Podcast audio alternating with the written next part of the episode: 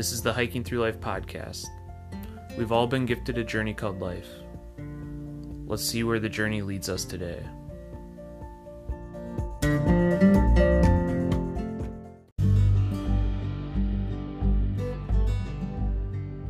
Welcome to the Hiking Through Life podcast, where we talk with people who, in some way, shape, or form, have been influenced by the outdoors. I'm Andy, the producer of this podcast, and my lovely wife, Sarah, will be your host. Together, we make up Hiking Through Life. This podcast is all about bringing all kinds of people who are inspired by the outdoors and sharing their stories. We hope that by sharing people's stories, it inspires others to get out and live a more meaningful life. Tune in every week for new episodes, or better yet, subscribe to the Hiking Through Life podcast on your favorite podcast provider. If you enjoy this podcast, please share it with others. Also, if you have a story to share or know of anyone who might be interested in being a guest on this podcast, head on over to hikingthroughlife.net slash podcast and get in touch with us. Now sit back and enjoy this week's episode. Welcome to the Hiking Through Life podcast. Today we're joined by Brittany Freeman, who is an adventurer, a traveler, and a huge advocate for leaving our lands better than we found them. Most recently, she has kicked off the nonprofit, The 11th Essential, with the goal in mind to make stewardship a priority on every adventure, which is pretty awesome and which, which I do a lot. It's quite simple. All you need is a garbage bag. so, thank you for coming on today, Brittany, to talk about this. Well, thank you for having me. So, let's dive right in. Like what what is the 11th essential? So the 11th essential is basically a play on our 10 essentials. So our 10 essentials, you know, if you're obviously familiar with adventuring or whatever. So it kind of came upon as a joke. That's kind of the funny part about it. I was teaching my nieces about the 10 essentials and like leave no trace principles and everything um, on our hikes. And we always picked up, you know what I mean, trash when we saw it, anyways. And so it kind of it literally started as a joke because one day we filled up our bag that we usually brought i mean that we usually brought with us for our own trash. Like we were filling it up and it was you know always overflowing and then we're stuffing it in packs. And then so i literally joked with them that a garbage bag was going to have to become our 11th essential and then my light bulb clicked so that was the moment. That was the moment. I mean, and you know, and it was kind of, you know, like if like I'm in marketing, so I was like, oh, I could like really use that like to to push that like stewardship like I don't want to say agenda. It sounds weird when you say pushing an agenda, but I could really use that to like enforce like that that stewardship like that can be easy like and simple and that's you know that's our biggest our biggest part is just showing people that stewardship is as easy as packing an extra bag of you know any sort or anything for that matter and just cleaning up on you know whatever adventure you already have planned you know? It doesn't have to be where you are putting together some giant cleanup it doesn't have to be some big like extra effort that you're doing to be a good steward it could simply be, oh, guess what? I'm going hiking this weekend. Anyways, here, let me just add this bag, and boom, you're right there and you're set up to leave it better. Well, literally, like the crazy thing, it, it doesn't even need to be a hike for people who don't hike. Like you can do it on a walk around your block. I've literally been doing it a lot lately. Mm-hmm. And every time I find trash. Absolutely never fails. My front yard, like that's the thing. I even do it in my own front yard because like I live along like a field and like a little two lane highway by a high school. And so, needless to say, I get plenty of just random things that end up, you know, right along my yard. And it doesn't have to be a hike. And like that's why, you know, we kind of said any adventure, it can be a walk around the block. It can be a hike. It can be when you go climbing. You know, you can clean up at the crag. You can clean up. I mean, I've had a friend who randomly randomly found some trash like ski mountaineering like and someone had like dropped something you know what i mean? So it can literally be any adventure big or small it doesn't matter it's just about that mindset change you know what i mean in, into putting stewardship as a priority And so, with doing that, I know that you said you had a ton of events planned for April and May, but obviously, with our current situation of COVID 19, those are not happening. Correct. But so, with this, non, when did the nonprofit really kick off? Well, so we started, so it's been almost almost three years now, two and a half. Like since we first like started like you know, talking about the 11th essential. It's only been within the last six months that we finally applied um, for the state nonprofit status um, because we did, we operated just, you know, basically me kind of, you know, funding whatever. I mean, because it is, I mean, it's my passion project. And so we were just reaching all these people and we realized that there were things we wanted to do. And in order to do those like we had so many companies like that we would talk to who are really vested in that message but like they can't like get like i worked for our parks levy for instance and like um here our local parks levy and it passed.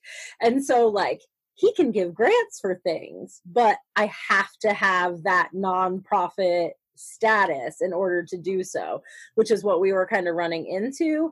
Um, so, I mean, it sounds almost like it was like it's not financially motivated, but it's we want to extend our reach. And the only way to do that is to be able to get those grants and things like that, those things we want to do um, to expand on. Because, yes, it's a message about stewardship, but we're also a Leave No Trace community partner.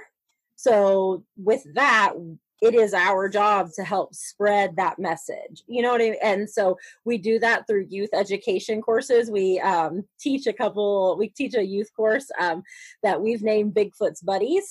So we use leave no traces bigfoot's buddy or bigfoot's playbook. Um, that's kind of where we uh, pulled the name from uh, and we use that that youth um, education for them. Uh, and we also want to put you know help parks we all know that our parks are very underfunded. It doesn't matter where you go. You're not going to find a park that's adequately funded. And if you do, I mean, kudos to them. But with the influx of visitors now to our parks, which is awesome, people are finding nature, people are finding all those things that some of us have like been privileged enough to to enjoy our whole lives or to love. But with all of these people coming in now, parks aren't able to keep up. So there's that gap in outdoor ed- education. It could be because of access and anything like that. So we want to broaden that so as many people as possible have access to those education to that education to those outdoor principles and things like that to better enrich not only their own experience but everybody else who's visiting as well. So we want to really branch out into like the advocacy and like educational aspects, not just that action. Well, yeah, and I was speaking with Phil, who wrote the book Nigel the Litter yeah, Hunter. I oh, spoke with him yesterday, and like he's all about this too. He was such a huge advocate. He was so good to talk to. So I mean, you guys are just like perfect like okay so that's funny because um we actually have like we talk to each other a lot. Phil and i talk to each other a lot um because i actually um because i backed his book campaign and we actually per and like back to get a couple books because my plan is to implement if that kickstarter goes through the nigel the litter hunter into our youth curriculum so I want to add Nigel, like the book, into our youth curriculum with um, 11th Essential. So, oh, yeah. that's so awesome. He's, oh my goodness, I love him. He's like one of our biggest like advocates for 11th Essential. So it's really nice to to have somebody else who's you know that like mindedness. So that helps a lot. Oh my gosh, yeah, totally. So this whole like education piece of it, how are you guys going into like schools to do that? Are you going into parks? So so far, what we've done have been um, events in parks. Like we did, well, we did a couple events in parks, and then um, the school I work at holds like a kids like career day thing, um, and really it's more just like hands-on like stuff that kids can do and so I did it through that as well. Um, so I've done it through school a little bit. The goal is for school is to do it in schools. That is our goal is to get into the elementary schools, you know, and make it part of because so many of them, like especially where I live, like do so many field trips because we have so many state parks around us. And you're in Ohio? Yes, I am. I'm in southern Ohio. So I'm in the pretty part as like the not flat part. I'm in the not flat part. Um, and so like we want to get into the schools, you know, and we do have our board of directors is kind of spread across the US. And um, two of the other girls also do youth education. So the goal is to really, you know, get some sort of curriculum that we can really implement, you know, into the schools at some point. You know, I think it's fourth grade, the national parks do kids in every park where they get a free national park pass. Um, I think that's fourth graders, and so that's kind of the age group that we are we're thinking about targeting because of that to kind of coincide, go hand in hand with you know, hey, here's some cool stuff. Okay, now go outside and you know and practice those principles. So that that is our goal is to do some within parks and within the schools as well. It's funny you say fourth grade. That just seems to be the magic number developmentally because I know in Minnesota, maybe nationwide, but in Minnesota, fourth graders can get a ski, a free ski and snowboard pass for the whole season. That's awesome. That's super awesome. So that's just like developmentally the age where peak kids start to gain those skills. And you said Minnesota, which makes me think because a lot of my big supporters are in Minnesota. Minnesota seems to be a big 11th essential state. Well, yeah, I had um I spoke with Ruth on this podcast. Oh, yeah. yeah. And she hosted like a whole 11th essential hike a few weeks back. Yes, she did. Yep, she sure did. I love Ruth. Ruth's one of my favorite people. Um, well, and then Jen, who she probably talked about, maybe she may have talked about. Um, yes. Jen um, is one a groundskeeper with me through Granite Gear, who is based in Minnesota. So um, and then so we've I've got a couple people in Minnesota um, through the groundskeepers um, that I've met as well. So.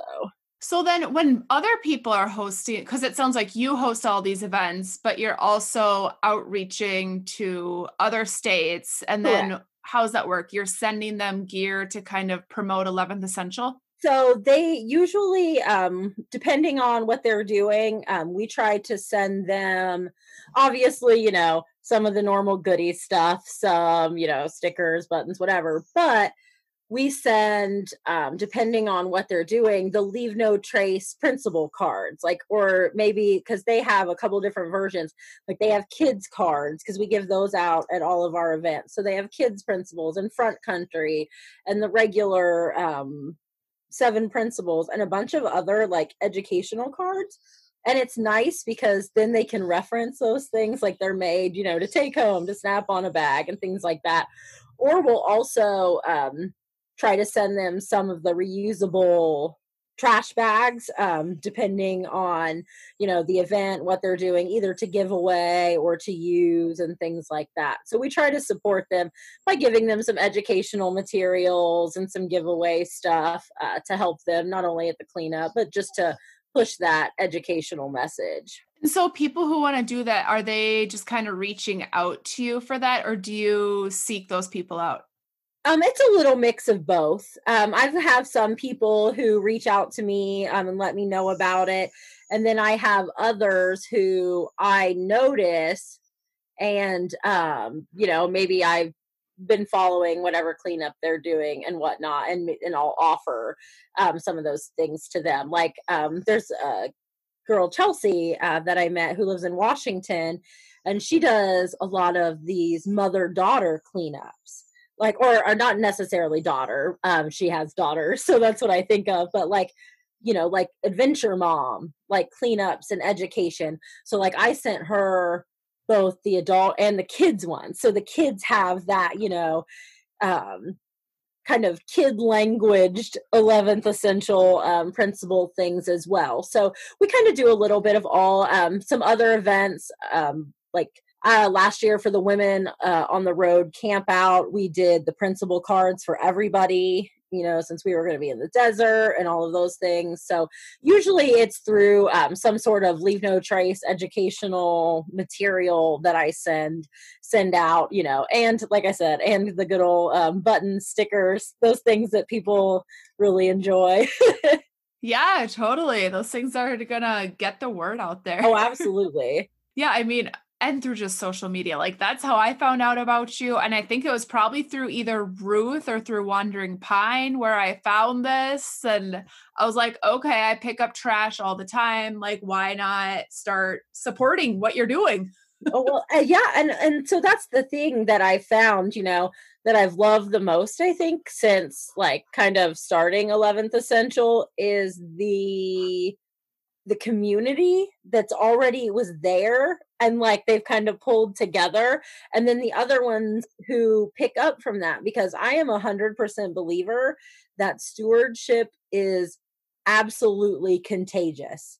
Like when i'm out on the trail and i'm picking up trash yeah there's a couple people who give you those weird looks but so many people start conversations instead every single one of those conversations is a chance to educate, to advocate, and uh, for some reason he is just not having.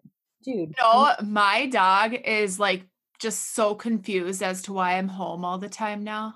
Um, yeah, my big dog, like I said, we have six. My big dog, she's 11, and like I've never seen her act like that. Like, I mean, wait, I, you just said you have six dogs? Yeah. and cats? Um, no, the we have one cat and it's outside and it kind of chose us. So that was not like that was not an intentional an intentional animal. The intentional animals are the dogs and then we have two guinea pigs. So, yeah, that's the intentional animals. And it wasn't really like we were like, "Hey, let's have six dogs." It was I had six, she had six, and we have the Brady bunch of dogs that's basically what happened. Wait, you had six dogs? No, sorry, I had three and she had three. Sorry, I had three and she had three, and it pretty much came together to form this four-legged Brady bunch. So, yeah. Oh my gosh, that's crazy. Yeah. I I just think one dog in my house is enough yeah it's organized chaos like there's there's just no other word for it trust me people are like that's awesome and i'm like yeah. And i'm like eh, i mean i can't complain i they're all freaking adorable but yeah there's something else too i mean you know six sets of muddy dog paws right now i mean just every day so you know but yeah but they Thanks, Apollo, for getting us sidetracked there, bud. he's just and he's usually the one who's just like asleep. Like i'm staring at the other ones that are back in here with me and they're just passed out one of which is my adventure dog that goes with me. But he's just i don't know you're he seems so there's only one adventure dog? Well okay. Yes and no. I mean when we take them hiking i mean more than one usually we can get two or three if it's just us uh, without an extra adult to help uh, but my big dog used to be my adventure dog but now that she's older she can't really like jump up in my suv anymore and she weighs 127 pounds so it's not like i can like pick her up and really put her in there, especially when we're on the road for a long time, you know, and in and out. So I did take one of our other dogs who got Giardia on a trip from drinking out of the creek and then got sick and then decided that she hates the car now because of it. But our other dog loved the car. So I was like, meh, let's take him on a trip. And he loves it. I mean, now if he barely sees me move anything like related to camping, hiking, he is like sitting at the door, like, okay, are we leaving now? And I'm like, dude, I'm just going outside. Like, I mean, he's he loves it. I mean, and everybody loves him. Trust me. He's like, I'm pretty sure that people probably like more than me in some places. Last year at Outdoor Retailer, I'm pretty sure more people talked to that dog than to me. Like spoke to him first. Oh yeah. So, but I'm guilty of that same thing, so I can't even be mad about it. Yeah, I think what I mean, dogs are just kind of magnets for humans. Yeah. It's it's so funny. It looks like you were you lived in an SUV for a while. Okay, well, I do. Okay, so part time, like I do like part time, like I do a couple weeks, like since I do work at a school now. Given I work summers, so I'm not as gifted like or lucky to get summers off.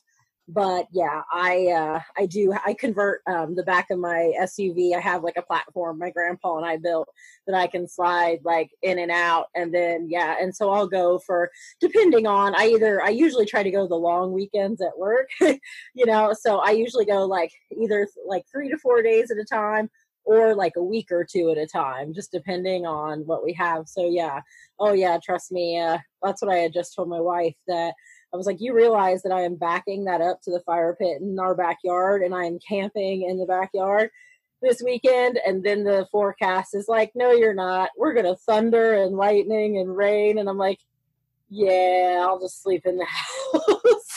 Well, So- hey, in reality, you might be in the thunder and rain in a real camping situation. Oh yeah, trust me, I get it. It's just when I think about the drying my tent, like because my SUV has like a tent on the back, like so when I think about like drying that out, I'm like, yeah, that's not really worth it right now.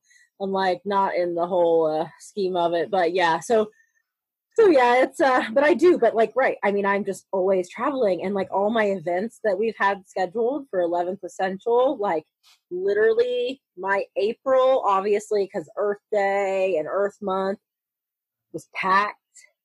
All of my May was packed, and now there's nothing. Now everything is canceled. Yeah, I mean that's just so sad. That's happening everywhere. Everywhere. Right. You guys need a virtual cleanup. I know. Well, which actually, so I haven't posted anything about it yet because I guess I was kind of holding out hope for April. Um, and obviously, I think that hope is gone. oh yeah well and i realized that like probably two weeks ago at this rate or at least a week ago but i've been so busy i haven't been able to like go through and edit all my stuff yet um so this year's cleanup like i said last year we ended up not going to the gorge. We held a virtual and hands-on like because we teamed up with granite gear and the groundskeepers and Kula cloth and like did a do because last year earth day fell on easter weekend. And so it kind of like messed with normal earth day plans like for cleanups.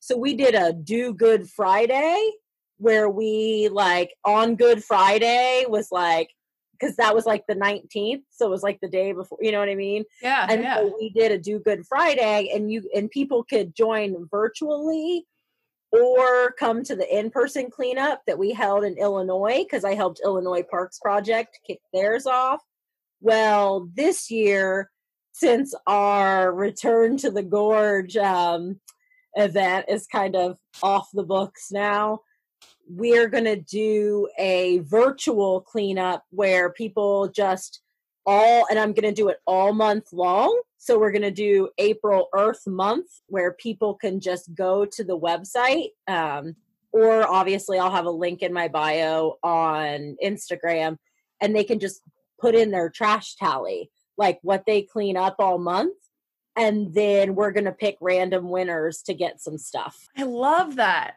So everyone can enter and then you know and so every time you pick up and register that's another like quote unquote entry.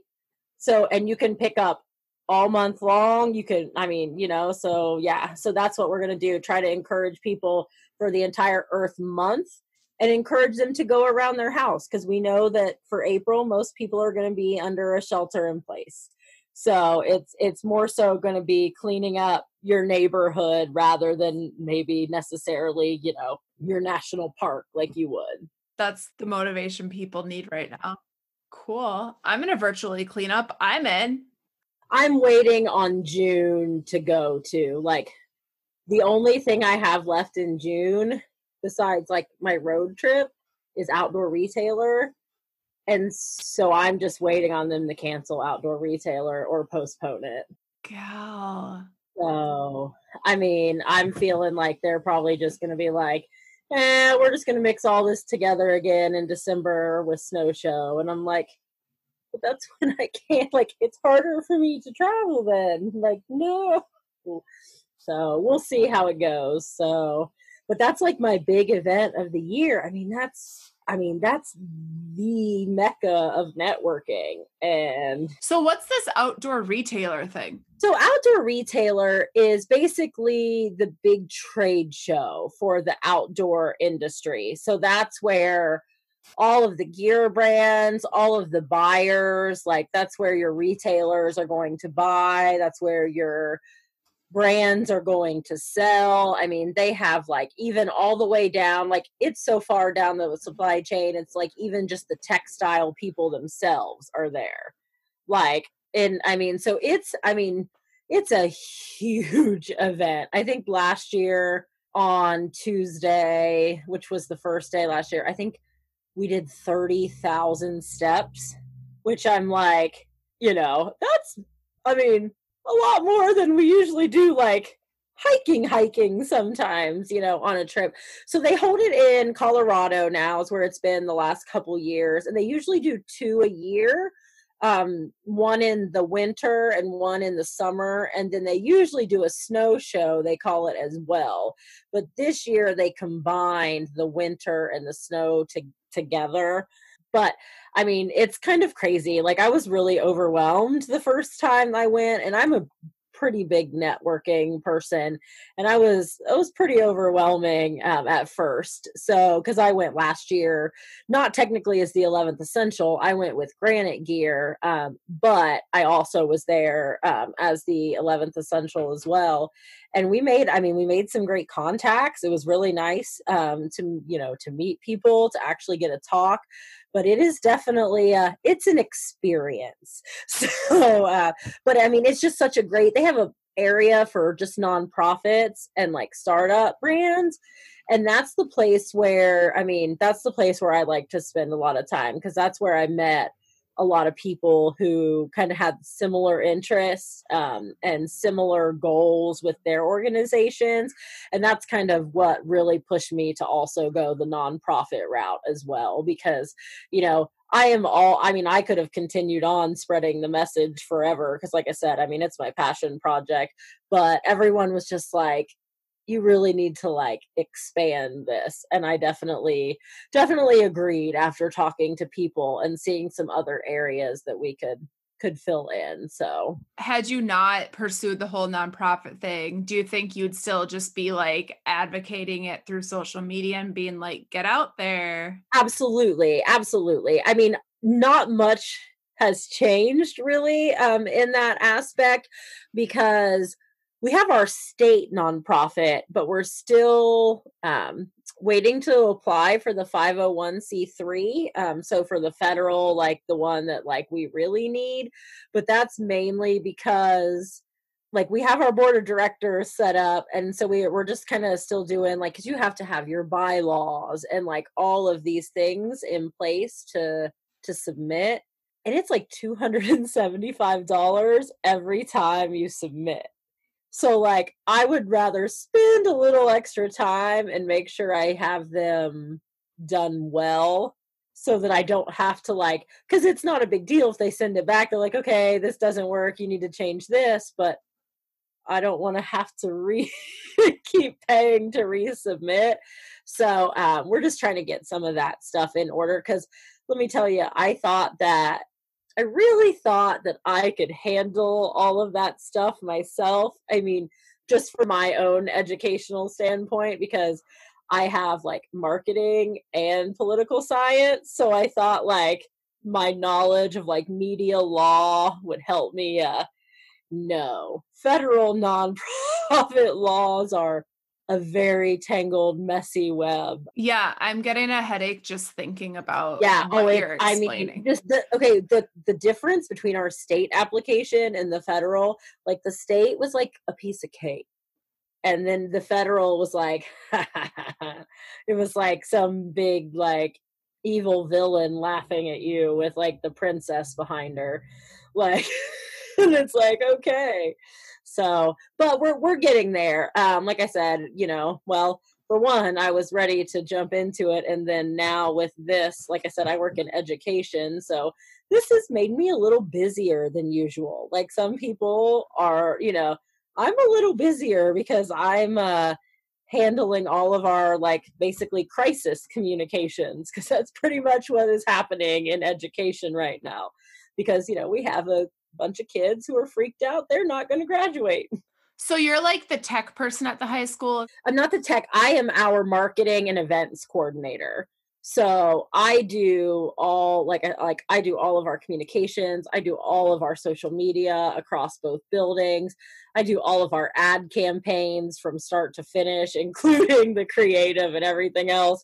Yeah luckily my ads have obviously slowed down because we're not really like advertising for any classes starting right now since they can't um, but the the social media portion has gotten a little crazy. I can imagine so. Yeah, I I'm a teacher. I'm a preschool teacher, but I can only imagine on your end trying to get all of that out and answering all of the questions that all of the students and parents are having right now. Oh yeah.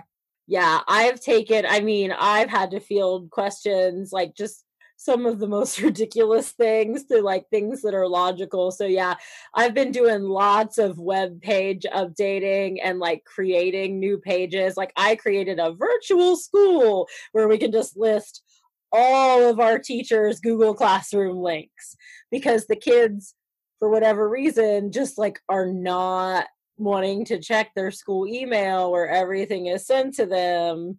So we're having to make like this list plus we have parents like how do i know if my kid's not doing anything like right yeah especially at that high school age like that yeah. oh my gosh yeah. yeah it's a uh, well and like i said and we're a technical school too so it was really hard like i mean you can't really go weld online or like do construction or any of those things like you know our our auto collision class can't really like drag a car absolutely not and it like the families don't have those materials. No and like and we don't and i mean and we're in southern ohio so i mean we do have a pretty high number of families like you know under the poverty line and so like they don't have access to even internet or like yes. computers.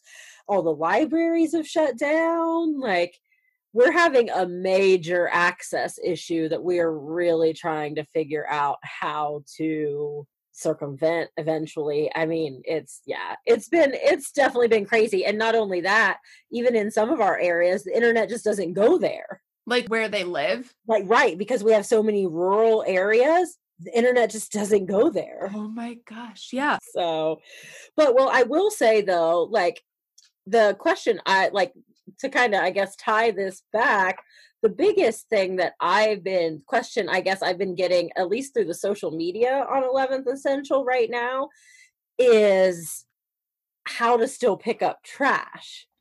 Like, because people are like worried about the trash carrying the virus potentially, which I mean, it technically could depending on how long it had been discarded um, you know i've read a whole that's the one thing i can't find any straight answers that match from any like two scientific things on how long stuff is living on surfaces um, because i've seen a whole slew of them and you know they're kind of trying to get you not to recreate you know much further than five ten miles from your home and so I've I've been really careful with you know what I mean that messaging now because part of leaving it better might not necessarily apply to the trash. You know, like now I almost feel like our leave it better message is a little bit of, you know, hey, follow the rules. Like, you know, or not necessarily the rules, but like leave it leave people around you better you know like don't necessarily you know go out like oh i want to pick up you know go hiking and the trailhead is super crowded like yeah maybe you should go somewhere else and so now we're kind of you know i've been trying to kind of encourage people to do exactly what you said like walk around the block I mean, that's been the biggest thing. And like, that's the other thing, you know, so many people walk their dogs. Those dog poop bags make great 11th essentials for like micro oh trash gosh, that you yeah. find along the way. So, I mean, they really do, because that's what was happening a lot. Like, I was filling dog poop bags with trash. Like, and that's why they were kind of you know i was like you know what? I'm to start taking like a full size trash bag you know? And luckily i don't always need that. I always have it hidden. I usually have my reusable bags but now i'm just trying to encourage people to wear gloves use a grabber you know and and mu- and as much as it kind of hurts my uh sustainable heart like to maybe not use one of their reusable bags you know if you do have something that can be thrown away a bread bag you know anything like that that you can use and toss because otherwise you're going to be sanitizing you know your bags way more often than you probably like want to Right, because everyone's just paranoid that that disease and virus is on it. I mean, exactly. So you just really don't know. I mean, that water bottle you picked up, like, you have no idea. So, so I, even myself, I've had to like really focus on, you know, wearing gloves and a grabber because I will most definitely say when you pick up trash as often as I do, you're like, eh, it's a water bottle, and you reach down and grab it, you know, and then maybe sanitize your hands afterwards, like when you're done. But now I've had to be very, very cognizant of like, okay, let me put on a glove here, let me put this in my bag, you know, that types of thing. And I will say it is very important right now as well. Um, if you do decide to recreate, you know, locally and things like that, most park services have closed services. So even if the parks are open, a lot of them, because they are state employees, most state employees have been mandated to, you know, work from home or do whatever. So all of those park services are closed. So there's no trash, you know, and that kind of thing. So kind of helping rem- remember people to, you know, pack in, pack out. Like, so whatever you bring up there, you're going to take back home and throw away. And so that's kind of been, those have kind of been the issues and the things that I've heard, you know, popping up. It's kind of reminded me of last year's government shutdown. Like, because I actually, we have a national historical park in our town. I mean, one of my friends happens to be the maintenance guy. And like, one of the sites is right next to like because it's like it's a national historical park but it's like spread across like five different sites in our county um, because it deals with a lot of native culture a lot of indigenous history. Well one of them was just overflowing with trash all the time because he wasn't able to dump it and the people at these apartments or whatever just come down there and take their trash and just like dump everything and i mean it was like overflowing and sitting around it and like so i was literally like running the trash route once a week for them because No way, just like doing it on your own time. Oh, yeah. like just absolutely me like one of the sites is like a mile from my work and i could hit it on my way home and then the other one was on my way to the gym and back. Like so i and i usually stop there to run anyway so i would pick it up and like yeah. It was it was definitely kind of crazy like but that's what this reminds me of a little bit. I mean obviously they didn't necessarily encourage us to recreate during the shutdown which our state is doing. They're like encouraging people to go out but yet telling us to also stay home like outdoor activity is one of the things that's like the exception to the stay at home order right. Because I mean, that's like the only place where you're not you can isolate yourself outdoors. right but they're encouraging so many people to go that i literally live like two miles from one of our state parks and so we thought yesterday we'd give it a shot it was so packed like and it is never that packed like ever except maybe in the middle of a summer afternoon. And so we were like yeah this uh we might need to go find a different spot. I mean because i mean you you couldn't avoid people. So it was it's kind of funny because they are they're encouraging so many people to go out and yet that's kind of just crowding everything else so yeah it's it's definitely an interesting time because like this is my time of year where i'm like out teaching and educating and like preparing for like spring and summer adventures for people and like and now it's kind of like all right. Yeah. So like i mean i know you did have a lot of events planned. Like what's an example of one of the events that you were going to be doing this april well, so we were going to do our annual um, Earth Day cleanup. Um, even before I started the 11th Essential, I hosted an Earth Day cleanup every year in Red River Gorge um, in Kentucky um, because I love that place so much. Are you Um, originally from Kentucky? no, uh, my stepdad is from literally 10 minutes outside of Red River Gorge, and I've never felt so blessed in my life to have been, uh, you know, um, exposed to that area of Kentucky, especially because it's just phenomenal recreation. I mean, oh man, that's like a hiker, backpackers, climbing mecca dream down there, and it is just great. So, um, but no, so I'm originally like from where I am in Ohio right now. So, um, I'm just right outside of Hocking Hills, which is, We were there last summer. yeah, it was probably very busy. So I'm Yes. sorry because that's why I always joke that I'm a three season Hocking Hills person. Um, and that's fall, winter, and spring. Yeah, but we went over to one of the trails that was like less crowded because we had a dog, a reactive Yeah. dog. So we did a little research on what trail because we had to like drive a ways to get there. You were probably you probably drove to the second to the to the disconnected part of the state park. You probably went to Cantwell Cliffs, I bet. yeah. Yeah. Yeah. That was it. oh, trust me, I uh yeah, I, all my friends joke. I'm like literally like a hocking Rolodex. I'm like, I'm like state park or state forest. What's your preference? like here, let me let me tell you.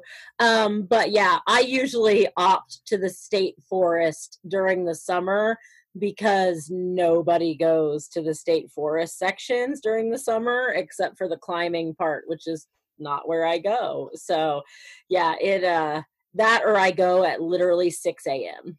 That way, by the time I've done my loop, is when people show up. Yeah. I mean, we were there at like 9 30 and we could barely find a parking in the visitor center. Oh, absolutely. And now, uh, and was the new visitor center open last year when you were there then in the summer? Oh, I don't know if it was the new one or not. Because they did like a $2.5 million renovation to the Hocking Hills Visitor Center.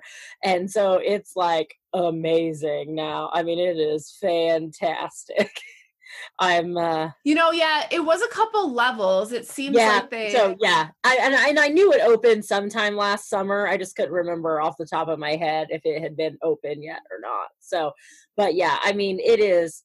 Hocking is what started the Eleventh Essential.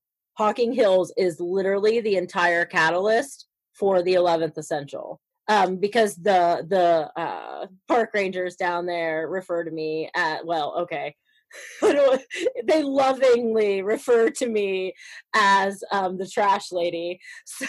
So it is it, it's a term of endearment. It's fine. Um, I mean, it's a mess. I mean, Well, that makes sense because like Hocking Hills is a huge tourist trap almost now. Absolutely, absolutely a tourist trap in like the worst possible way. They did the numbers. What was it? Two years ago, Hocking had like almost five hundred thousand more visitors than Cuyahoga Valley National Park in Ohio. Oh, we went there too. yeah, I do like some parts of Cuyahoga Valley, but like I'm just like, but when you think of the size of that park, because it's like spread, It was very spread out. Yeah, and it's, and it's mainly- like in the middle of a neighborhood almost. um, that's right. That's the weird thing about it is like you're literally driving in and out of like all the little like like peninsula, like all the little towns in it, and you're like, wait, what? I felt like it was a county park. Yeah, like it is, and it's like when you go to some of the other side. It wasn't until I went to the ledges section that like I actually like really enjoyed it because we do a lot of i'm a part of women who hike and our ohio ambassador is in cleveland like i mean that's where she is. So we have a lot of hikes at cuyahoga valley and yeah i just i never really liked any of them until we did like the ledges section which reminds me of hocking. I mean it reminded me of hocking and so that's kind of why i liked it um, but yeah, hocking is literally the catalyst for the 11th essential. I mean, I pull so much trash out of that park that it's like heartbreaking. I mean, I usually do this little kind of six mile loop that's my kind of my go to. And usually in the first like three, I mean, more than once, I have filled an entire trash bag up in the three miles and like went up and had to dump it by the visitor center and then they give me one of the Ohio State Park trash bags for the way back. Like usually because I've maxed out my capacity for my reusable bags and everything else. That's usually the only reason I go down there in the summer is because otherwise in the fall I'm just overloaded. It's almost like they just need to hire you to sit there for all the tourists with all the trash. And you just gotta like talk at all the tourists. And the sad thing is, is I'm not even like they even have like certified volunteers who do that, like who clean up the trash. Like supposedly, I always say supposedly because I feel like I find so much trash that I don't know how somebody could possibly have like one of the times when I'd found that whole big bag, like a whole bag full in that first three miles, I went up to talk to my friend who's one of the naturalists, um, and get some hand sanitizer mainly because they have they have their state park hand sanitizer. Um, but one of the other volunteers was there and he's like, I just cleaned that up yesterday and it took everything in my power to be like really? But um but but but it's the truth but it could be. I mean i've been down there sometimes within the same weekend and found like all of this trash. Hocking was literally i mean hocking was literally the catalyst and it is because it is the flagship of our ohio state parks. I mean any given summer fall weekend there's at least two to three tour buses of tour like legit tour companies that just bring people and just dump them. We got married in Hocking in front of a busload of tourists. I saw your photos. That didn't look like you were in a tourist. Like it looked secluded. Uh yeah. Um too bad if you would have spun the camera around the opposite way, there would have been 200 tourists staring at us. Oh, like, I'm sure you're yeah. in so many random photos. oh yeah. I mean, I was like at one point, like I was like shaking. I mean, I was just shaking, like, I'm glad this is gonna be quick and over with soon because I just felt like I was in like a glass bubble on display for these people, and I was like trying to block it out because you know it was, it is one of the most like beautiful spots to get married in Hocking. Where was it in Hocking? Um, in Upper Falls. So it's literally like one of the most easily accessed waterfalls. Now we did that on purpose though, because we have grandmas who can't like hike in you know, because I would have loved to have gotten married at Lower Falls because Lower Falls is my favorite waterfall in Hocking. But Upper Falls, our grandparents could still stand above without having to come down the stairs and and watch us. And so that was one of the big reasons that we picked that location but because it does have you know quite a bit of stairs to get down to it but it's right there you know. We had to have a lady like hide like one of our like family friends hid to keep people from walking across the bridge in the middle so that we could so for our pictures so they weren't like looking looing down. So yeah but i'm like i paid for that permit. I got two hours man like, Yeah. but yeah, hocking is uh, pretty much runs through my blood. So I mean, Yeah, I mean, it sounds like it's just like a huge part of your life. It's the 11th essential motivation. You got married there. It's it's a huge piece of you. I could go on forever about hockey. We're actually hosting. Um, if you've ever heard of WOW Midwest, Women of the Wild Midwest, I've heard of it, but I don't know a lot about it. uh, so they've been around a couple years now. So um, I do some things with them with the 11th Essential as well. Um, last year they hosted their first like weekend, like weekend retreat, and we did that in May in Wisconsin. Um, we could actually see over the river to Minnesota. I remember I was like, oh hey, there it is. Um, so we did um, a cleanup there with that, as well as just presented um, to the attendees. Well, this year instead of spring, we're doing it in the fall at Hocking Hills. So we'll have, and it's a, I mean, it's awesome. Hey, you're in the Midwest. I mean, it is great. We have a couple people, I think, coming down from Minnesota this year. That's an event that I don't think, I think that I can still hold on to tightly that will occur because it's I- in October. I think there's hope. yeah, so I'm holding on tightly um, to October. So, And uh, this is different than women who hike. Correct. Like women who hike, I mean, I know they just did a camp out, but those are mainly, um, you know, mainly just like group hikes and things like that. Um, wow Midwest is like a weekend retreat, basically. So you're going and you can try ac- outdoor activities or you can do your normal actor, you know what I mean? Like, so basically last year we all just like, we all went to this place and, you know, there were like 50 some last year, 50 some women. And I'm talking like all age ranges, all i mean it was awesome.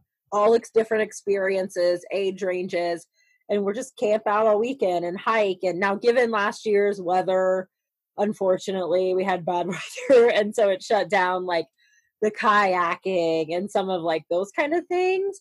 But like this year in Hocking, you know, there'll be climbing and there'll be rappelling and there'll be all sorts of cool things um, on top of hiking and all that kind of stuff. So And you're an ambassador for this? Um, I am. So basically, one of my really good friends um, is one of the founders. There's like a little group of girls. It's like you know um, the original founders. There's like four of them. Well, you know, I help them any way I can. Anyway, it's like um, one of the girls is actually on our board of directors for 11th Essentials. So she and I obviously um, talk a lot. Well, obviously, when they decided to have it in Hocking, I've become an honorary like planner helper since I'm kind of the Hocking Rolodex. so yeah, so I'm, pre- I'm I'm looking forward. To, but it's a great. I mean, and you can find them. I think sh- they changed the handle to just Wow Midwest on Instagram. So Okay. you should be able um, to find them there, and it's I I just anything that builds like outdoor community. I am a hundred percent for it so yeah I, I mean obviously you've noticed i don't shut up so um anywhere that you can get me that i can find other women who just want to talk about you know things like that um or anything like that i am a hundred percent down for it Well, yeah. And I mean, I just think you're, that's clear. Like you love talking, but I mean, that's amazing for like the 11th essential. Like you need people like you to spread this passion around to everybody and anybody who can hear it. I mean, and that, I mean, and that's literally like, I mean, that is basically, like I said, that is my passion. Like, I have always been like, I was a hundred percent privileged and blessed to have a grandfather who, from a very young age, taught us to, for one, respect our land that we were on.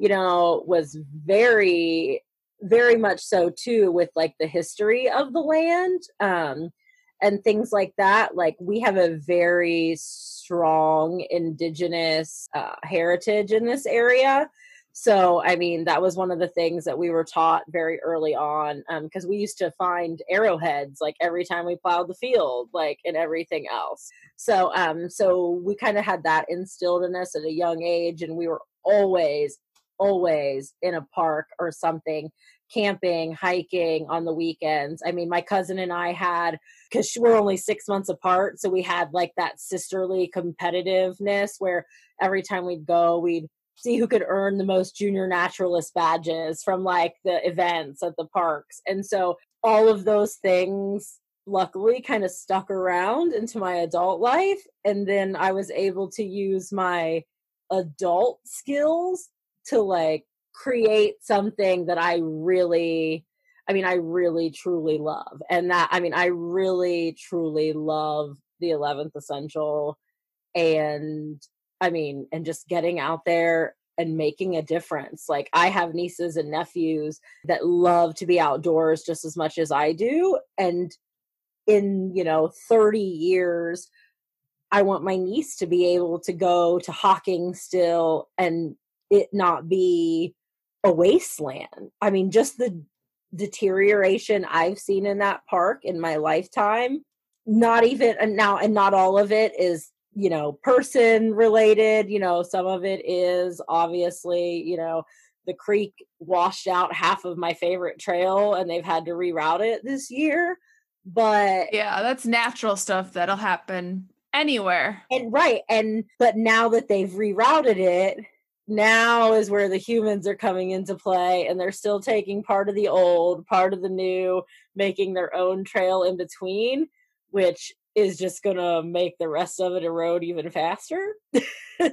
and so, you know, we we I mean, I've seen both. Um I just don't want it to be a landfill by the time that she's, you know, old enough to take her kids or nieces and nephews, you know, whatever there. So, well, yeah, and that's just right. Like people with a passion for the outdoors. I mean, it just sounds like the legacy has been passed on from your grandfather onto you. So clearly you're going to be passing that on to your family too. And that's how it works. That's how it worked in my family too. And I mean, it sounds like both of us are fortunate enough to have families that have done that for us. And other people have found the outdoors in other ways, but no matter what, it all we're all grounded and and it's our job equally to take care of this land. Absolutely. And I mean it really is our every time, no matter how, whatever we do, no matter what, even if we follow, leave no trace to a T, even if we follow everything to a T, we're still creating an impact every time, you know, we set out. I mean, every footprint is some sort of impact to the environment. And so, like, what can we do to give back to those places that give us so much? And for me, I found that was by leaving it better, by picking things up, by not walking by, you know, that, you know, wrapper corner that somebody probably lost in the wind, you know, it like there intentionally, you know, and that's the thing I do find. I mean, yes, there are people who do just, you know, toss things, you know, whatever but a lot of the things we find i mean are just things that are i think unintentional the corner of of wrapper you know what i mean? Your granola bar wrappers things people don't realize can cause harm like banana peels and orange peels and all those things that they don't realize you know could be harmful to those environments like orange trees don't grow in ohio so like leaving those you know in the environment can throw those things off so just those little things. And I just, and I just feel like that was the easiest way to give back. And I still feel like for pretty much anybody, you know, if you're looking for a way to give back to those lands that give so much to you, the easiest thing we can do is to take care of them and to leave them a little better, you know, than than we found them. It absolutely is. And it's funny that you say that like it's it's there's so many not intentional garbages that end up on the ground because Phil was saying the same thing last night. So these two huge advocates for picking up trash, you know, you guys are just so real in the fact that you know it is it's a mistake that happens a lot. People do this and there you go folks. Two huge advocates know that it's not just people trashing the ground, but just mistakes that happen. So we as stewards need to pick it up. Yeah, I mean, and that I mean, and that is true. Like I don't like, you know, I I really and that's why I think the educational piece kind of is what really started to grow in me, like the education and the advocacy, because people might be more mindful of those things. You know what I mean? Like now, you know, I make sure I don't rip a granola bar wrapper all the way so that there's no way that I can lose, you know, stay in one piece right in of the wrapper um because i know one time i lost a glove on trail and i about had like an emotional meltdown about like basically leaving trash because i had lost my glove. I mean i probably backtracked a half a mile just because i was like no. And and i still never i still expect to randomly find that glove one day in Hocking. I really I was do. just gonna ask, was it at Hocking? oh, absolutely at Hocking. And I do, and I always expect to randomly find it. And yeah. But um I'm hoping somebody else, you know, picked it up and, and left it better. Um, but it is, and I mean, yeah, it's just education. And that's those are my that is always my my my three verbs educate, advocate, take action. Like those three things together, I mean, really do provide everything we need. You know, we need to educate people. So many people don't have access to not even just the outdoors, but outdoor education. Like we are, you know, we want people to have access to those, you know, underserved communities or places that just are unable to find those wonderful things of nature.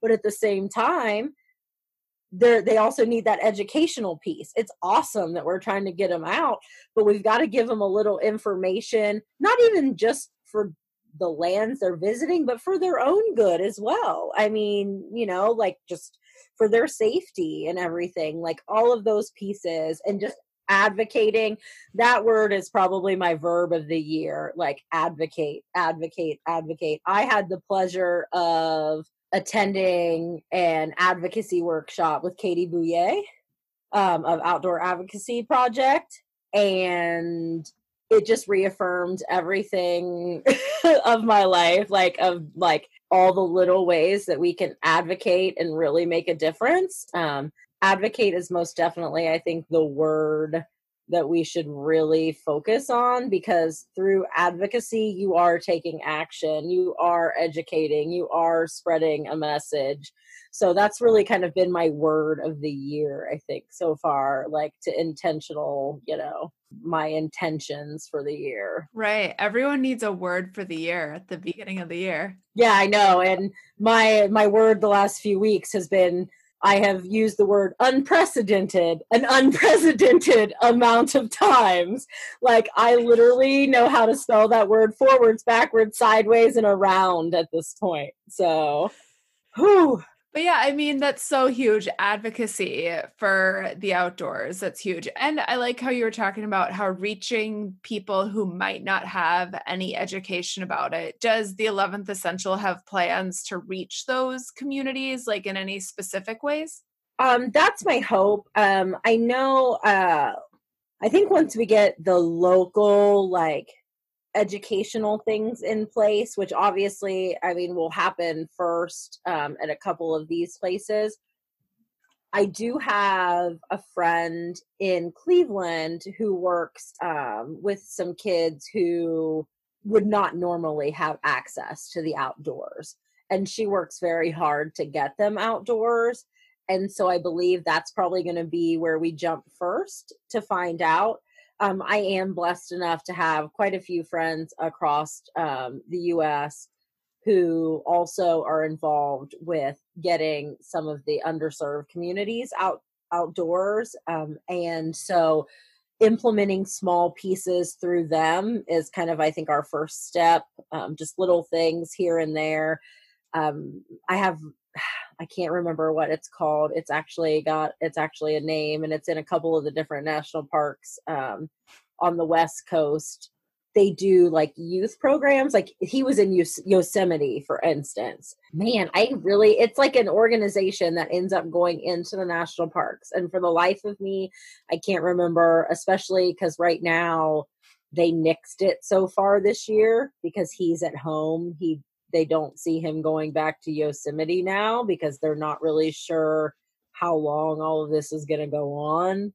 So, um, but it's kind of like that. I mean, he takes them out on hikes and he like does all these things.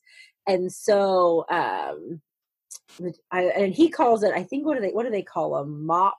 I don't want to say mops, but it's like matter out of place moops or something like and so that's what they call like the trash. He put some of that 11th essential stuff into that curriculum and a lot of those kids um, that take part in those programs are from a lot of the you know underserved communities who don't get that that access. And so you know we've we've we've slowly kind of like put feelers out i guess you know what i mean over the last few years with a couple different programs. And so i mean eventually i mean obviously in my in my wonderful world i would see that bigfoot's buddies program you know in all sorts of schools and parks and everything um, because it really does start with the kids and the kids get it.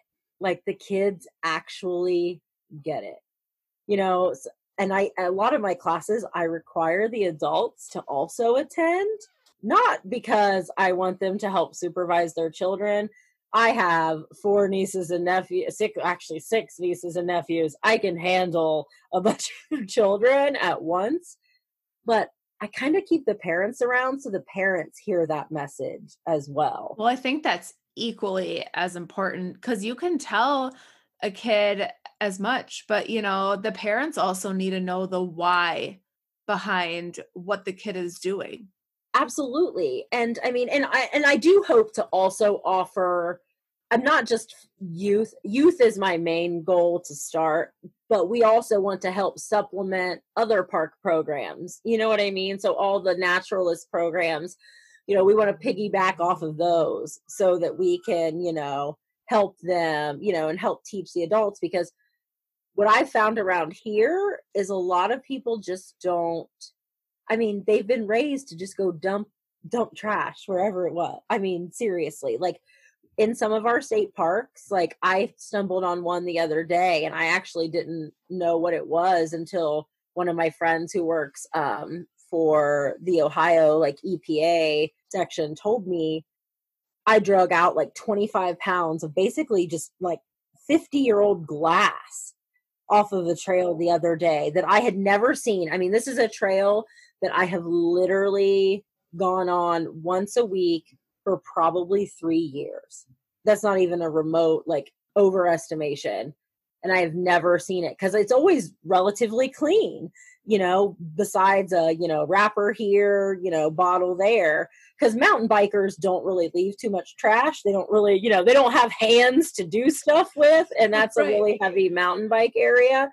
But then the other day I saw I was trying to run and I decided that I was not in the mood to actually trail run. So I was just like walking.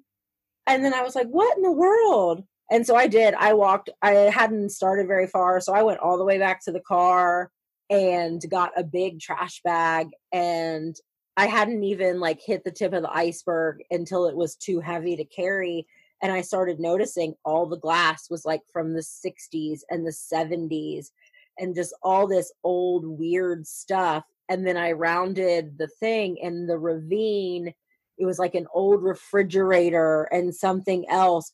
So basically, we've had such wet years the last few years that it's basically uncovered this horde of like an old dump site. Well, it's like, okay, that's bizarre. So it had like that's a, a refrigerator?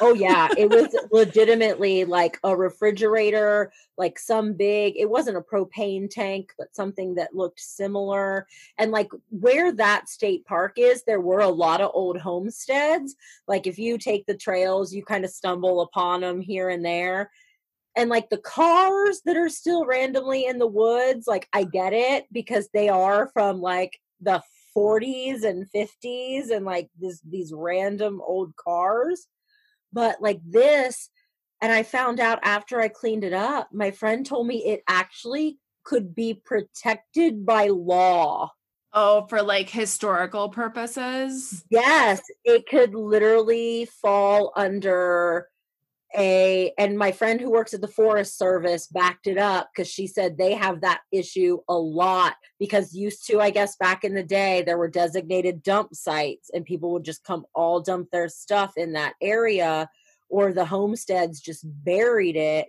And then yeah it's basically like falls under one of the archaeology like protections. But if this is a state park, why isn't there any like signage and education about what it's there for then? The thing is, like I said, it it hadn't really shown itself. Like and she told me that the problem was that there were so many of them back then that they didn't keep good books on that they do they just kind of end up appearing like the earth has basically decided now is it's time to reject it. And so and and that's pretty much exactly what's been done here because the like we I, we have had so much rain and just so much moisture over the last few years that it really has it's come down that ravine uncovered itself busted open and like where I found the glass was literally the trail of like the other runoff that comes off the mountain. So it had just literally just been dragging it and dropping it and dragging it and dropping it. So yeah. And like every step I took, it just crunched like under the leaves. There was just more glass. It was the most like bizarre and like heartbreaking thing all at the same time.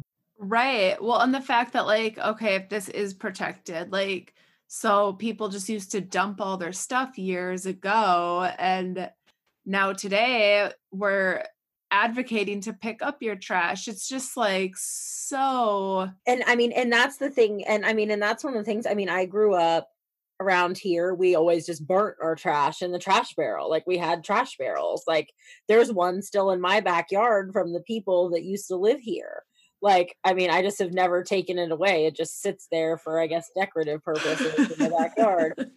But um actually for my cat to sit on to catch birds more like it. Um but yeah i mean so and i find like even in my yard this is how i know like i mean and this is why it is so important now i think to start changing that mindset.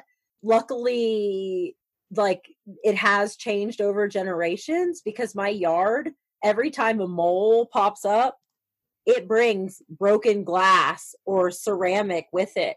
And my grandpa has lived in this area like his entire life. And so I was like, was this the dump beforehand? And everyone told me no, it was just that that's what people did. They'd bury some of their glass or their broken glass. And I'm right along a creek. So a lot of it, like they used to, they had a big flood a lot, like and so yeah my my yard just kicks up glass literally just kicks up glass. At any given moment you can walk to my backyard and find like a piece of broken glass. So what happens when you mow the lawn? Um, um luckily i have um i am slightly luckily my dad owns a lawn care business so my lawnmower is like a retired commercial mower. Oh, okay. So its tires, you know, hold up pretty pretty well against that kind of stuff, um, thankfully. But I most definitely like I roll my yard more than probably anybody because I try to like smush it back down. So yeah it's crazy. I pick up whatever I can and it's just like, oh, okay, well, here's some more glass. Oh, that is so interesting and like so ironic that you're like the 11th essential yet you're like living on a dump. Oh yeah, absolutely. Well, that's what all the time I'm like my front yard at any given point in time has some piece of trash in it because it gets thrown out somebody's window at some point and I'm just like, really people really? I'm like i'm like i wish you understood how this pains me to have to clean up every day. But yeah so it is it's just it it's mind boggling to me and i actually noticed over because my yard drops down into a marsh and then the creek and i actually noticed where it came up so high this winter along my bank there's now like a bunch of trash that I'm to have to wait until it dries out to climb down and get and i'm just like really people are killing me here so so yeah there's actually a refrigerator that somebody tossed over the bank um another but this one's like a new one not even a half mile down the creek. That's going to be a tough one to get out. Uh, someone literally had to stop on the road at some point and push it out of the back of their truck. That's the only way it got there. well, for sure.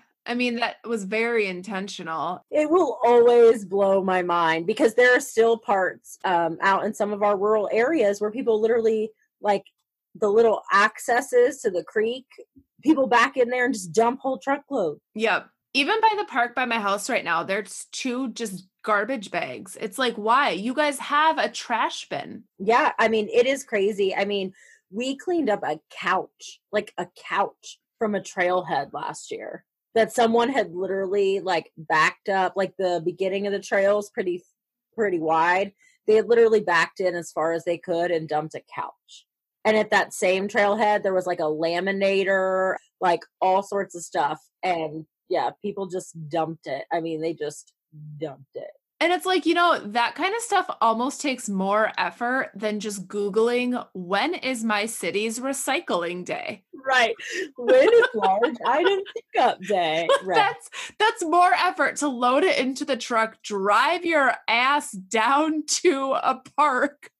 yeah it's it blows my mind but i mean and that's why like i said i mean and that's why yes the adults like i like the adults to hear the message like you know that i'm telling the kids just because there are so many things that they might have learned incorrectly you know i mean and my favorite though i will say my favorite thing when i teach um, some of the leave no trace to kids is when we do the like travel and camp on durable surface one because parents the dirty looks i get when i tell kids to walk through the mud and not around it Oh yeah. And i'm always like but only do that if you're on a trail. I'm like don't just walk through the mud intentionally at home but when you're on the trail because i do and i get parents that look at me like excuse me? I'm like i'm sorry. And are these like elementary age kids typically? yeah. Yeah um most of the time i usually do um depending on the event we've done like three to eight and we've done like six to 12 so yeah usually in that uh i've only had one person over 10 so and it was the one when we did the 6 to 12 and i'm pretty sure it's just because her mom made her because her siblings were taking part because in some of the pictures you can see her standing with like her arms crossed like at the side and she is just not having it but then i also have children who are like sometimes just blow my mind.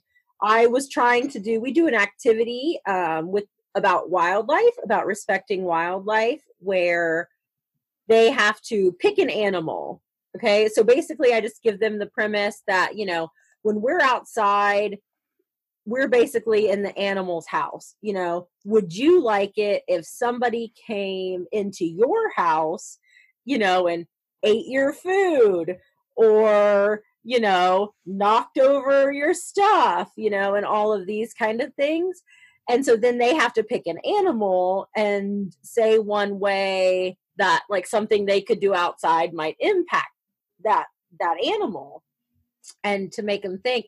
And i had this little girl after we got done with that that exercise look at me and say and i'm talking a six year old way too smart for her own good by the way she also told me that she wanted to be a meteorologist and a nuclear biologist all in the same sentence Oh, sure, of course. Yeah. or something like that. It was something completely like, all right, kid. But she goes, so basically, what you're saying is natural disasters are to the human world what humans are to the animal world. And I was like, yeah, Wow. yeah, that's that. I couldn't have actually made a better analogy. Very good. Yeah, kids get it, man. Kids get it. Yeah, yeah. And I mean, they're just such sponges too at that age that if they hear it from an early age, it's going to be ingrained in their mind. And that's exactly what we need to be creating right now in this world. Oh, absolutely. It's my favorite thing to hear. Like my mom texted me from the beach this summer. Um, she goes, You have these kids trained well. And I was like, What? She goes, we can't make it three steps down the beach without them picking up a piece of trash. And I was like, yeah, I kind of do have them trained well. So, I mean, you know, um, so just anything like that, or like my dad, my dad and I are like, my dad is most definitely, we don't agree on a lot of things.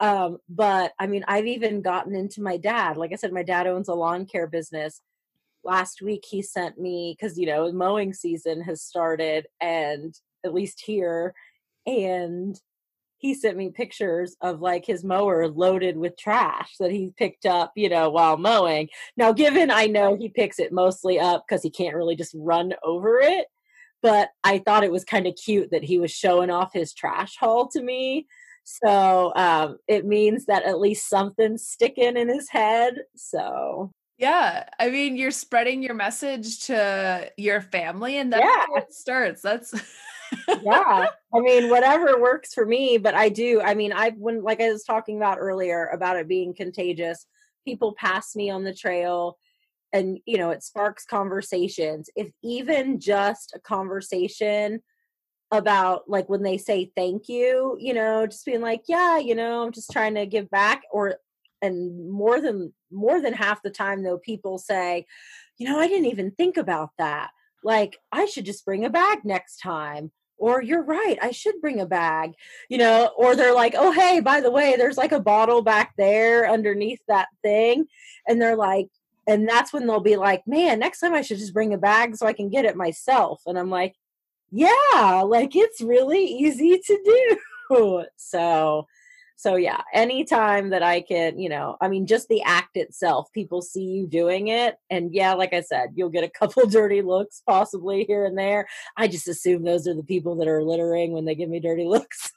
And then um and then everybody else you know is somebody who is seeing you take action so. Yeah, that's all it takes. So, where can people find more information on the 11th essential? our main obviously the place where we're most active is instagram and you can just find it at at 11th essential like the number 11 um on there and then we also have 11thessential.org so we do have a website um and that's where we house you know well where we did house our list of events that's currently empty right now All currently on hold. right currently on hold or postponed um but you can also request like if you're hosting a cleanup that's a place where you can request um you know if either i can either take part or whatever i if i can find a way to support you like i said with the tags or anything like that um, if i can do that you know you can message it there or if you just have questions in general um, we have a um, a spot on there as well. But um, 11thessential.org 11th essential on instagram. We are on facebook but honestly facebook is just whatever i share on the instagram linked to the facebook for the most part. Um, i'm not a I'm not a huge Facebook fan, so uh, so we do. Um, so you can find us at either of those places. And I was trying to think. I think that's it. Yeah, like 11th. Uh, the main two are the website and then on the Instagram. So Perfect. And we'll be linking all those in the show notes for sure, too. perfect. This has been awesome. I mean, your passion and your education and your wanting to inspire others, it's going to go far in life. I just feel like between you and Phil, there's going to be trash picked up everywhere, and that is just going to spread out into the world. Absolutely. I know. I do. I mean, seriously, like, I love Phil. and I really hope that that book gets funded. I've been pushing it on all the 11th Essential channels, on my personal channel, like anything possible to get um, that book funded. So, but you know it i think it's totally worth it that's why i told him if i had even more to give him i would but Yeah. um, so yeah i mean i just fully believe in that and, and that message i mean him and i talk about that all the time you know his is the adventure responsibly with his other company you know and our messages have just always really fit together um, that's actually how i found him um, i actually have a whole bunch of back when they were in Trata outdoors. I have a whole bunch of their stickers because they were like, leave it better stickers and like leave it better than you found it and things like that. So um, that's been a nice uh, that's been a nice relationship to have, uh, kind of bouncing those things off of each other and things like that. So well, yeah, totally. And like you need people who are doing similar things like you too to kind of keep your energy and juices going. Oh, totally. And that's why, I mean, like Granite Gear and the Groundskeepers program. I mean, there's your, there's your, you know, Minnesota, you know, Minnesota made, man, Granite Gear. I love Granite Gear so much. But their Groundskeepers program, I mean, they literally outfit 30 of us a year to, this is the fourth year now, to clean up you know, Lance, I we picked up last year our groundskeepers team. I want to say we picked up 5600 pounds of trash between the 30 of us. Like it was like it was over 2 tons of trash. And then this year um 11 of us came back and then they picked 19 new um people and it's I mean without that group of like-minded people around me, I mean it is very easy to get burnt out you know what i mean? On on those things that you love and are so passionate about especially when they seem very overwhelming and daunting. Like you know stewardship sounds overwhelming and that's why with the 11th essential i wanted to make it easy. It doesn't have to be daunting not even in the least bit. Just bend over and pick up that piece of trash you passed well, that's even like your website is so simple. Just like the 11th Essential yeah. website makes it it's so simple. It's not overwhelming to look at and just see, oh yeah, it, it really is that easy to go out and pick up trash. Yeah, and that's and I mean, and that's literally such a big part of the message was the ease of it. Like it's not it's not something that requires all this extra effort. It really is very simple. Yeah. And like seeing your page and Phil's page, I mean, they are just huge motivators for me to get out even more and start picking all this trash up. And I hope it's going to be a huge motivator for other people. And I think it is. And I hope so too. And I mean, and I really appreciate that because it is, I mean, it does take that motivation of seeing it, like seeing everybody out there doing it and creating that community within like those people and spreading that message is yeah it's my yeah i mean i get like that's what i get almost tongue tied which is because i'm just like yeah i just want to like tell everyone like hi. Hi i'm brittany and i pick up trash and i hope you will like to pick up trash too. I mean that's literally uh that's literally how i feel so. I just like to pick up trash. That's a great Great tagline. Pretty much. yeah. Yeah.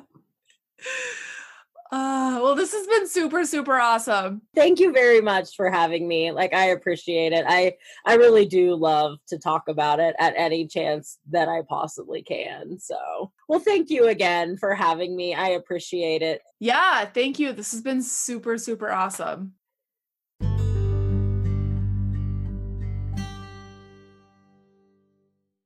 I think I said this in Phil's podcast, and I'm going to say it again. The more you start picking trash up, the more you're going to want to do it. It's just a matter of starting. And people like Phil and Brittany really motivate me to keep doing it. We went on a walk this morning and we found some trash on the trail. And this is a trail that we hiked last weekend as well. And we didn't know if we had any bags. We had our dog's poop bags which Brittany had mentioned that you can use as kind of a small small collection bag as you're out on the trail. Especially if you have a dog, you always have those on you.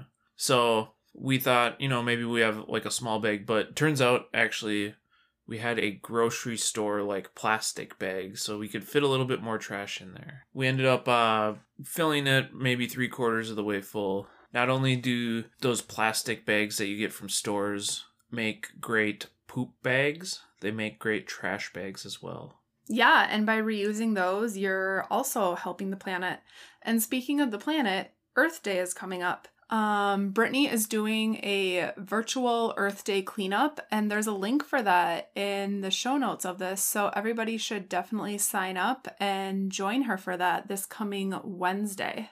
Yeah, I believe she also mentioned in the podcast that she's doing a virtual Earth month, and you can um, track your cleanup throughout the month of April and go sign up at that link. We'll have it in the description of the podcast.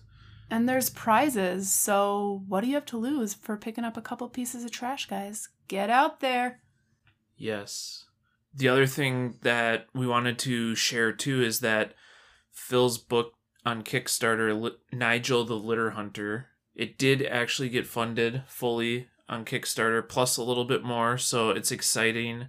We interviewed Phil in episode 32 of this podcast about his book, Nigel the Litter Hunter. So go check out that episode and go check out his book when it comes out. So, get out there and get trashy. Thanks for listening.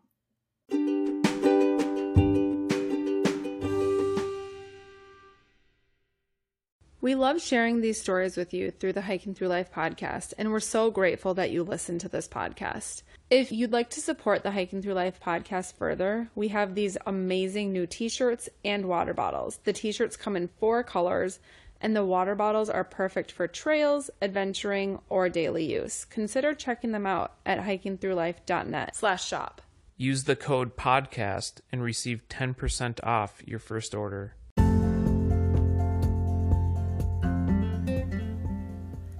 You've been listening to the Hiking Through Life podcast.